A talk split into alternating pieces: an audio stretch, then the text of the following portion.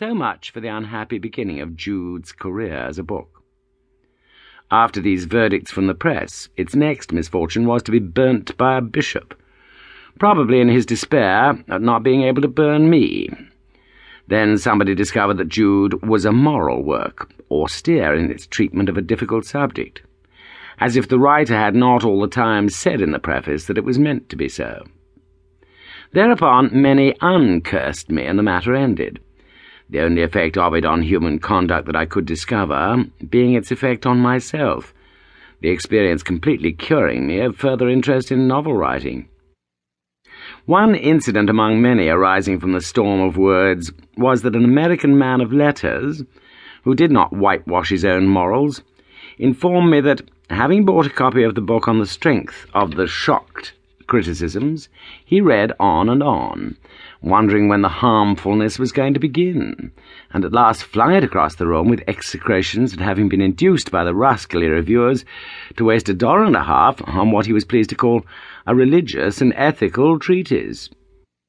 I sympathized with him and assured him honestly that the misrepresentations had been no collusive trick of mine to increase my circulation among the subscribers to the papers in question. Then there was the case of the lady who, having shuddered at the book in an influential article bearing intermediate headlines of horror, and printed in a world-read journal, wrote to me shortly afterwards that it was her desire to make my acquaintance.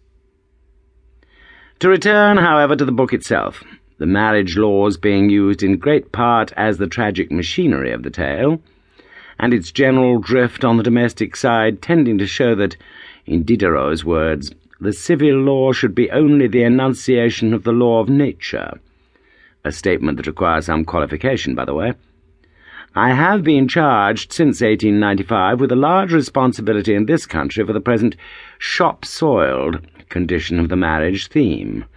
as a learned writer characterized it the other day. I do not know. My opinion at that time, if I remember rightly, was what it is now, that a marriage should be dissolvable as soon as it becomes a cruelty to either of the parties, being then essentially and morally no marriage.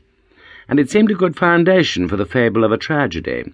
told for its own sake as a presentation of particulars containing a good deal that was universal,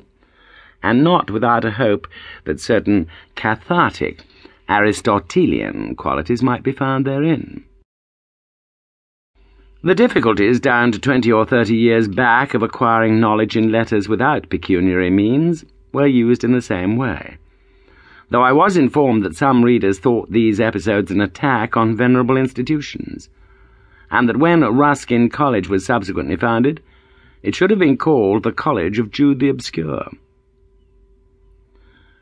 Artistic effort always pays heavily for finding its tragedies in the forced adaptation of human instincts to rusty and irksome moulds that do not fit them. To do Bludyer and the conflagratory bishop justice, what they meant seems to have been only this. We Britons hate ideas, and we are going to live up to that privilege of our native country. Your picture may not show the untrue or the uncommon, or even be contrary to the canons of art,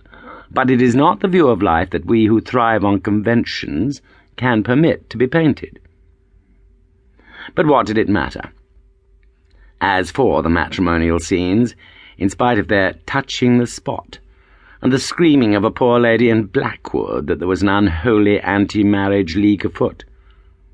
the famous contract, a sacrament, I mean, is doing fairly well still, and people marry and give in what may or may not be true marriage as light-heartedly as ever. The author has even been reproached by some earnest correspondents that he has left the question where he found it, and has not pointed the way to a much-needed reform. After the issue of Jude the Obscure as a serial story in Germany, an experienced reviewer of that country informed the writer that Sue Bridehead, the heroine, was the first delineation in fiction of the woman who was coming into notice in her thousands every year,